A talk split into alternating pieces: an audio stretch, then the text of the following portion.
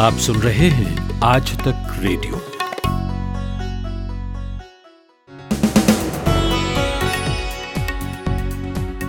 चौदह अगस्त का दिन भर लेकर आ गया हूँ। मेरा नाम है कुलदीप मिश्र।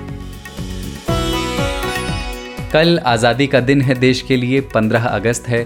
स्कूलों में बूंदी के लड्डू तो नहीं मिलेंगे क्योंकि स्कूल बंद हैं, लेकिन आसमान में पतंगे तो होंगी ही, और प्रधानमंत्री भी होंगे लाल किले पर। कोरोना काल है और इकॉनमी बेहाल है। बात करेंगे कि किन मसलों पर बोल सकते हैं मोदी। दूसरी बात होगी कंटेम्प्ट ऑफ़ कोर्ट पर प्रशांत भूषण, सुप्रीम कोर्ट में मशहूर वकील। कंटेम्प्ट ऑफ़ कोर्ट के दोषी पाए गए हैं। दो ट्वीट्स किए थे उन्होंने। चीफ जस्टिस को सवालों में घिरने की कोशिश की थी। तो आज उस धागे की बात करेंगे जिसके इंगे क्रिटिसिज्म है और उंगे कंटेम्प्ट है। और सत्रह साल के उस चमकीली आँखों वाले लड़के की बात होगी जिसने तीस साल पहले, आज ही के दिन क्रिकेट के मैदान पर अपनी पहली इंटरनेशनल सेंचुरी मारी और कुछ साल बाद सेंचुरीज की सेंचुरी मारी। सचिन तेंदुलकर की पहली सेंचुरी की कहानी। ये सब, लेकिन पहले हेडलाइंस। राजस्थान की अशोक गहलोत सरकार ने विधानसभा में विश्वास मत हासिल किया। विधानसभा का सत्र आज से शुरू हुआ। देश में पिछले 24 घंटों में कोरोना संक्रमण के साढ़े चौसठ हज़ार से ज़्यादा नए मामले सामने आए और पचपन हज़ार से ज़्यादा लोग स्वस्थ भी हुए। गृह मंत्री अमित शाह की कोरोना रिपोर्ट नेगेटिव आई है। वे कुछ दिन होम आइसोलेशन में रहेंगे। पश्चिम बंगाल के पश्चिम मिदनापुर में गाइडलाइन को दरकिनार कर स्कूल खुलने पर हंगामा हुआ। चार घंटे बाद स्कूल को बंद करना पड़ा। सुप्रीम कोर्ट ने मुख्य न्यायाधीश शरद अरविंद बोबड़े और चार पूर्व मुख्य न्यायाधीशों के खिलाफ अपमानजनक टिप्पणी के मामले में जाने माने वकील प्रशांत भूषण को दोषी करार दिया। स्वतंत्रता दिवस की पूर्व संध्या पर देश भर के 926 पुलिसकर्मियों को पुलिस पदकों से सम्मानित किया जा रहा है। जम्मू कश्मीर पुलिस को सबसे ज़्यादा इक्यासी वीरता पदक मिले हैं।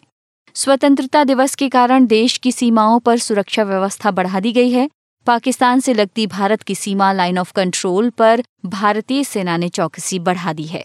देश के कई हिस्सों में मानसून की तेज बारिश से हाल बेहाल है और मोटो जीपी विश्व चैंपियनशिप का डिस्कवरी प्लस ऐप सीधा प्रसारण करेगा, जिसकी शुरुआत 15 और 16 अगस्त को होने वाली ऑस्ट्रियन ग्राम पी से होगी। आज तक रेडियो, सुनता है सारा जहाँ। यह है दिन भर और मैं हूँ कुलदीप मिश्र। 14 अगस्त आ गया है, कल 15 अगस्त भी आ जाएगा। हालात कैसे भी हों, आज़ादी का जो दिन होता है वो किसी भी त्यौहार से, किसी भी मामले में उन्नीस नहीं लगता। मैं अपना बताऊँ तो मेरे साथ ये होता है कि एक एक्साइटमेंट 15 अगस्त और 26 जनवरी की सुबह से होने लगती है। उसमें स्कूल की भी यादें हैं और एक देश के तौर पर हमारे भविष्य के सपने भी हैं। 15 अगस्त एक और बात के लिए मशहूर है। वो ये कि प्रधानमंत्री इस दिन लाल किले की प्राचीर पर तिरंगा पहराते हैं और फिर वहाँ से भाषण देते हैं। और ये प्रधानमंत्री के जो साल के सबसे अहम भाषण होते हैं, उनमें से एक माना जाता है। इस बार हमारी आज़ादी का दिन ऐसे समय पर आया है, जब एक महामारी भारत में अड़तालीस हज़ार से ज़्यादा जाने ले चुकी है और हमारी इकॉनमी पर, लोगों की नौकरियों पर उसकी वजह से बहुत बुरा असर पड़ा है। ऐसे में कल देश की नज़रें और कान प्रधानमंत्री के भाषण की ओर होंगे। मैंने बात की आज तक रेडियो के संवाददाता अशोक सिंघल से, जिनका दशकों का तजुर्बा है पॉलिटिकल रिपोर्टिंग का, और मैंने उनसे पूछा कि कल सुबह प्रधानमंत्री किन मसलों पर बोल सकते हैं, उनके भाषण का एजेंडा क्या हो सकता है? देखिए, इस बार का पंद्रह अगस्त जो है, सबकी नज़रें इस, इसको लेकर के कि प्रधानमंत्री, सबसे पहले तो सबकी नज़रें इस बात को लेकर रहती हैं कि प्रधानमंत्री क्या बोलने वाले हैं, क्या बोलेंगे लाल किले की प्राचीर से। और साथ साथ लोगों को इंतज़ार ये भी है कि कोविड नाइन्टीन की गाइडलाइंस को देखते हुए किस तरह का रहने वाला है इस बार का पंद्रह अगस्त। किस प्रकार से ये समारोह मनाया जाएगा? क्योंकि कितने लोग आएँगे किन को बुलाया जाएगा, किस तरीके से लोग बैठेंगे, इन तमाम चीज़ों को भी लोग देखना चाहते हैं। क्योंकि इस बार पंद्रह अगस्त को लोग मास्क भी लगा के रखेंगे और दो गज की दूरी भी रहेगी और सैनिटाइजर भी जगह जगह पर रखा जाएगा ताकि लोगों को ज़रूरत के हिसाब से उसको यूज़ कर सके। और बहुत ज़्यादा लोगों को नहीं बुलाया गया, स्कूली बच्चों को नहीं बुलाया गया इस दौरान। और केंद्रीय मंत्री हैं या पीएमओ के ऑफिशियल्स हैं, या सेक्रेटरी लेवल के अधिकारी हैं, उन सबको बुलाया गया है। बहुत ध्यान रखा जाएगा जो गृह मंत्रालय की गाइडलाइंस हैं कोरोना काल को देखते हुए कोरोना महामारी को देखते हुए। अशोक जी योजनाओं और उपलब्धियों की बात तो ठीक ही है हर साल ही होता है लेकिन ये कोरोना का दौर है। तो कोरोना को लेकर के किसी खास तरह के ऐलान या खास तरह के ज़िक्र की चर्चा चल रही है जो वो कर सकते हैं? कोरोना वॉरियर्स को लेकर के प्रधानमंत्री खास तौर से वहाँ बोल सकते हैं, उनकी तारीफ़ कर सकते हैं। लगातार इस दौरान प्रधानमंत्री जब भी उनको मौका मिला है राष्ट्र के नाम संदेश में या चीफ मिनिस्टर की मीटिंग के दौरान प्रधानमंत्री ने कोरोना वॉरियर्स की तारीफ़ की है कि किस ढंग से उन्होंने जान की परवाह न करते हुए दूसरे लोगों की जान बचाई। और समय समय पर प्रधानमंत्री हमेशा उनका अभिवादन करते रहे उनका सम्मान में कुछ ना कुछ कहते रहे तो इस दौरान भी लाल किले की प्राचीर से प्रधानमंत्री उनके बारे में कुछ बोल सकते हैं। और खास बात यह है कि चाहे वो डॉक्टर्स हों या हमारे पुलिस हो या सफ़ाई कर्मी हो, उनको भी खास तौर से न्योता दिया गया है पंद्रह अगस्त के इस मौके पर। चाहे डॉक्टर्स हों, पुलिसकर्मी हों या सफ़ाई कर्मी हों, उनको बुलाया गया और खास बात यह है, देखिए, एक चीज़ और सरकार ने की है, जिनकी ड्यूटी लाल किले पे लगेगी इस दौरान लगेगी, उनको चौदह दिन का क्वारंटाइन किया गया था, उनके टेस्ट करवाए गए थे, और चौदह दिन के भीतर ही उनको ध्यान में रखते हुए उनकी ड्यूटी इस दौरान लगाई गई है, पंद्रह अगस्त के दौरान। ये थे आज तक रेडियो संवाददाता अशोक सिंघल। और इस दिन भर में बातचीत का जो दूसरा टॉपिक है हमारा, वो है कंटेम्प्ट ऑफ़ कोर्ट अदालत की अवमानना। इसलिए बात करेंगे इस पर क्योंकि जाने माने वकील प्रशांत भूषण को सुप्रीम कोर्ट ने कंटेम्प्ट ऑफ़ कोर्ट का दोषी करार दिया है। उन्होंने चीफ जस्टिस ऑफ़ इंडिया और उनसे पहले के चार चीफ जस्टिस को लेकर के ट्वीट किए थे। 20 अगस्त को अब उनकी सज़ा पर सुनवाई होनी है। कंटेम्प्ट ऑफ़ कोर्ट में छः महीने तक की जेल की सज़ा जुर्माने के साथ या उसके बगैर हो सकती है। अब देखना है कि अदालत इस पर कितना गंभीर है कि वो सज़ा देती है या नहीं देती है। लेकिन ये समझना ज़रूरी है कि कंटेम्प्ट ऑफ़ कोर्ट जिसे हिंदी में अदालत की अवमानना कहते हैं, वो क्या होता है और वो अदालत की आलोचना से अलग कैसे है। कानून आपको अदालत की स्वस्थ आलोचना की इजाज़त देता है, लेकिन अवमानना की नहीं।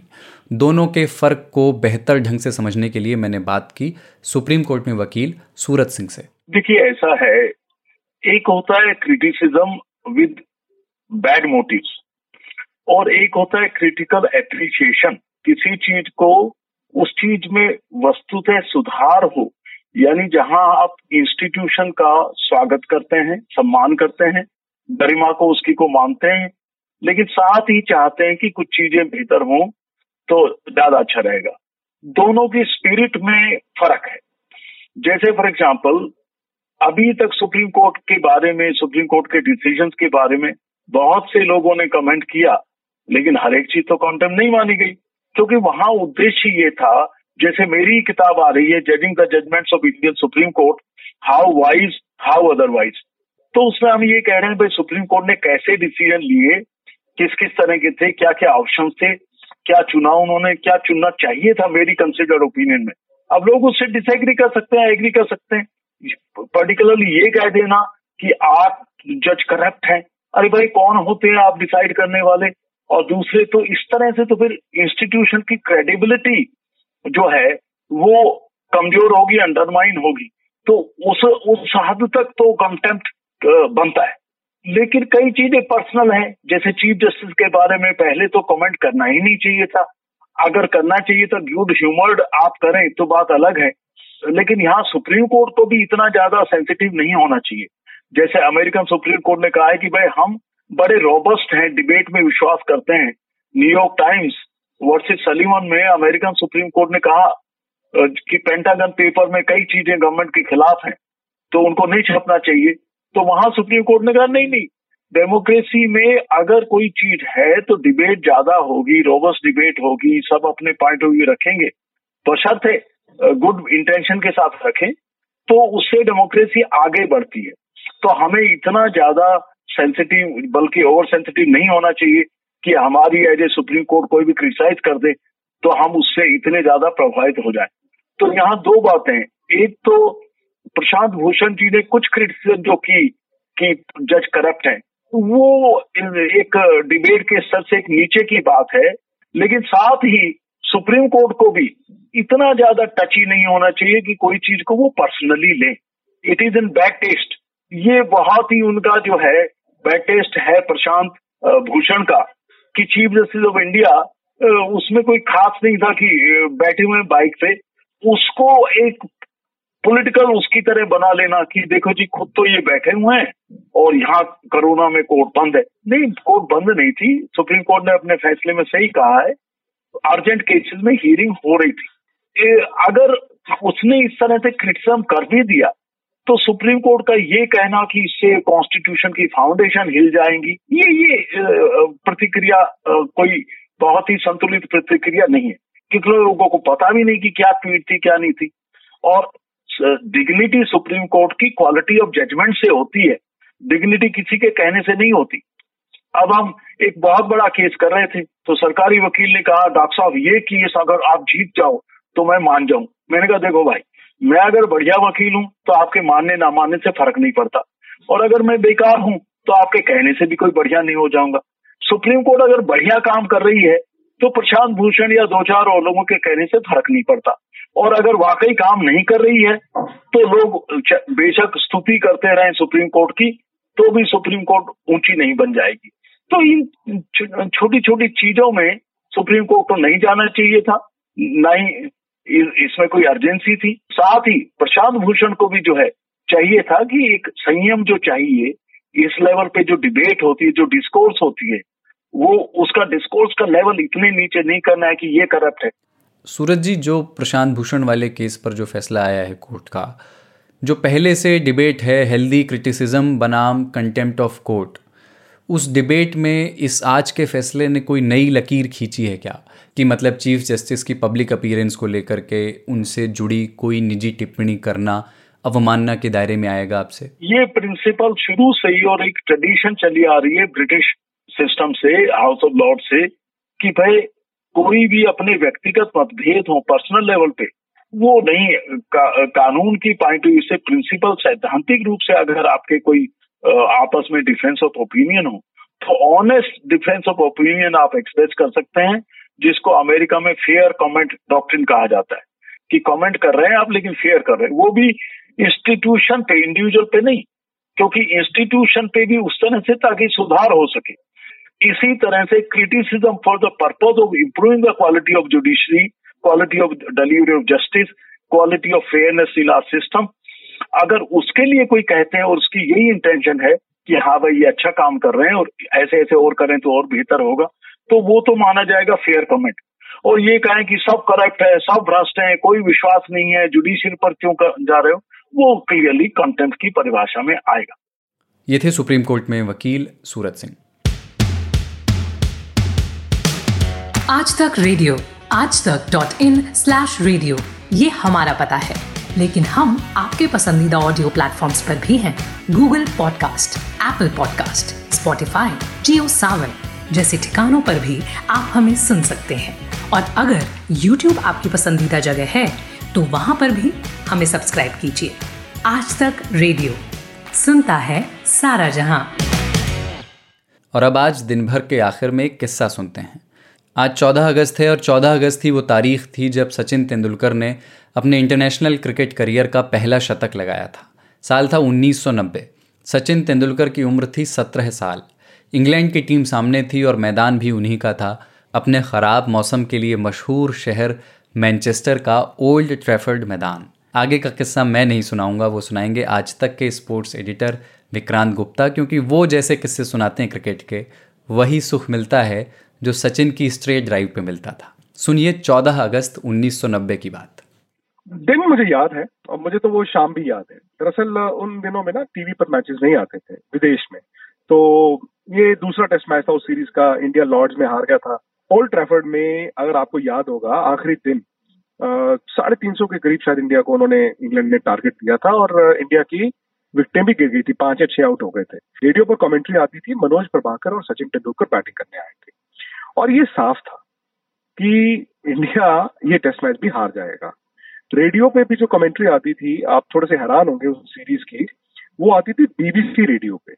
और मुझे याद है, मैं चंडीगढ़ था और उस टाइम सचिन तेंदुलकर का सबको पता तो चल गया था कि भाई एक यंग प्लेयर जो सात आठ महीने से खेल रहा है इंटरनेशनल क्रिकेट इसमें दम है और ये थोड़ा लंबा जाएगा बट इतना नहीं पता था कि कितना बड़ा वो प्लेयर होगा।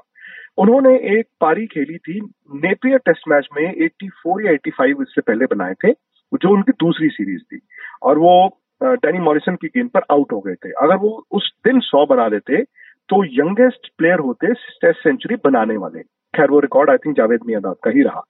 फिर ये सीरीज़ अब इन दोनों ने बैटिंग करनी शुरू की और इंग्लैंड क्योंकि बहुत अटैक कर रहा था अटैकिंग फ़ील्ड थी तो इन दोनों ने पहले तो थोड़ा संभल कर खेला मनोज प्रभाकर ने और सचिन तेंदुलकर ने। मनोज प्रभाकर बड़े कहते हैं उनको Indian street fighter type player कहते थे कि जूझते रहते थे लड़ते रहते थे और तजुर्बा भी था उनके पास। और सचिन तेंदुलकर जो है, फिर उन्होंने अपने कई अच्छे बैकफुट शॉट्स खेले। अगर आप उस मैच की हाईलाइट्स देखेंगे, उन्होंने बैकफुट पंचेज मारे हैं स्ट्रेट ड्राइव मारे हैं कट मारे हैं, और इंग्लैंड क्योंकि अटैक कर रहा था, इंग्लैंड को ये था कि भाई हम इस टेस्ट मैच को जीत जाएँगे। हमने छह आउट कर दिए, बाकी भी आउट कर देंगे। बट फिर ये पार्टनरशिप चलती रही चलती रही चलती रही चलती रही चलती रही। और एंड में जब ये साफ़ हो गया था कि देखो मैच तो अब ड्रॉ ही होगा। इंडिया भी नहीं जीत सकता, और शायद इंग्लैंड भी नहीं जीत सकता।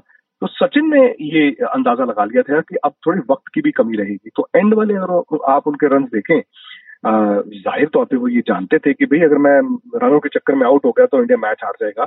लेकिन जब वो कंफर्ट जोन में आ गए तो एंड के रन उन्होंने थोड़ा तेज बनाए थे और बड़ा बहुत बड़ा मोमेंट था। इनफैक्ट मैं मतलब ऐसा नहीं है कि मतलब चंडीगढ़ में रहता था। मेरी उम्र भी सत्रह साल थी और पता नहीं कि, किन वजह से आई थिंक मैं सो गया था। सचिन तेंदुलकर का जो सौ हुआ होगा, वो इंडियन वक्त अनुसार रात को दस, साढ़े दस के बाद हुआ होगा। और शायद मैं तब तक यहाँ रेडियो बंद कर चुका था, या फिर दस बजे मैं सो गया। अगले दिन सुबह रेडियो पर जो न्यूज़ आती थी ऑल इंडिया रेडियो पर आठ बजे, या फिर सुबह अखबार आते थे, उनसे पता चला कि इंडिया ने ना सिर्फ़ मैच बचा लिया, बल्कि सचिन तेंदुलकर ने वो सौ भी बनाया था। और उसके बाद सचिन ने मुड़ के नहीं कभी पीछे देखा और ना सिर्फ़ सचिन तेंदुलकर ने बल्कि ऋषि बेनो ने जब ये कहा था कमेंट्री करते वक्त, कि इस बैट्समैन के बल्ले से आइंदा आने वाले वक्त में बहुत सारे और सौ निकलेंगे। और मैं अपने आप को ये उम्मीद करता हूँ कि मैं जीऊं उन उन उन शतकों को देखने के लिए। तो आई थिंक उनकी रीडिंग बड़ी ज़बरदस्त थी। विक्रांत, चूँकि आज की तारीख सचिन के करियर का एक पाथ ब्रेकिंग मोमेंट है तो थोड़ी बात इस पर भी करना चाहते हैं कि जो शुरुआत के सचिन तेंदुलकर थे, वो तकनीक और शॉट सिलेक्शन के लिहाज से वो बात के सचिन तेंदुलकर से कैसे अलग थे? देखिए, अब मैं और आप भी आज से दस साल पहले या बारह साल पहले या बीस साल पहले जिस तरह चलते थे, आज नहीं चलते हैं। जिस तरह हम बात करते थे, नहीं करते हैं। हमारी आवाज़ में फ़र्क आता है। तो उन्होंने तो चौबीस साल क्रिकेट खेली है और टेक्निक में बड़ा बदलाव आता रहा। दरअसल दो बड़ी चीज़ें मुझे उनकी क्रिकेट में हमेशा स्टैंड आउट की इनफैक्ट मैं कहूँगा तीन। जब वो शुरू शुरू में आए थे, आप उनका स्टांस देखें स्पेशली इस इनिंग में भी, जब उन्होंने ये सौ बनाया है, उस टाइम के उनके आप अगर विजुअल्स देखें, और बाद में सचिन तेंदुलकर का स्टांस और उनका खेलने का तरीका देखें, आपको ज़मीन आसमान का फ़र्क दिखेगा। पहले उनका जो ग्रिप था, जो पकड़ने का बैट पकड़ने का जो अंदाज़ा होता है, वो थोड़ा नीचे से पकड़ते थे और थोड़ा उनका हाथ ज़्यादा घूमता था। इनफैक्ट जब ये पाकिस्तान में उन्होंने इस टेक्निक के साथ शुरू शुरू में वो जब आए तो कुछ फॉर्मर प्लेयर्स थे इंडिया के तो बहुत बड़े एक्सपर्ट्स भी थे। तो उन्होंने कहा था कि यार, अगर इन्होंने अपनी टेक्निक बदली नहीं, ये बैट पकड़ने का तरीका ग्रिप तो इनको आंदा आने वाले वक्त में दिक्कत आएगी। और वो अडेप्ट करते रहे। तो पहले एक दो साल के बाद आप देखें, सचिन का जो स्टांस है, थोड़ा सा बदला, उनका ग्रिप थोड़ा सा बदला। उसके बाद मेजर चेंज आया जब नाइनटी नाइन टेस्ट मैच वो चेन्नई वाले ने, जब इनको बैक स्पेजम्स पहली बार हुए सौ इन्होंने बनाया था। फिर इन्होंने जो हॉरिजॉन्टल बैट शॉट्स थे, कम कर दिए। सचिन लॉफ्टेड शॉट्स बहुत खेलते थे, और कट तो खैर इतना नहीं, लेकिन पुल और हुक का बड़ा इस्तेमाल करते थे। तो उन्होंने, देखिए, अपनी विल पावर में लॉफ्टेड शॉट्स क्योंकि उसमें आपकी बैक पूरा पिवट होती है और जो पुल शॉट है और हुक शॉट है, उसमें पिवट पूरा होता है। वो शॉटें खेलनी उन्होंने बहुत कम कर दी। कट तो खैर मारते थे वो बाद में भी। फिर उसके बाद जब इनको टेनिस एल्बो हुआ 2004 और पाँच में तो अब इनको बल्ला थोड़ा सा लाइट भी करना पड़ा।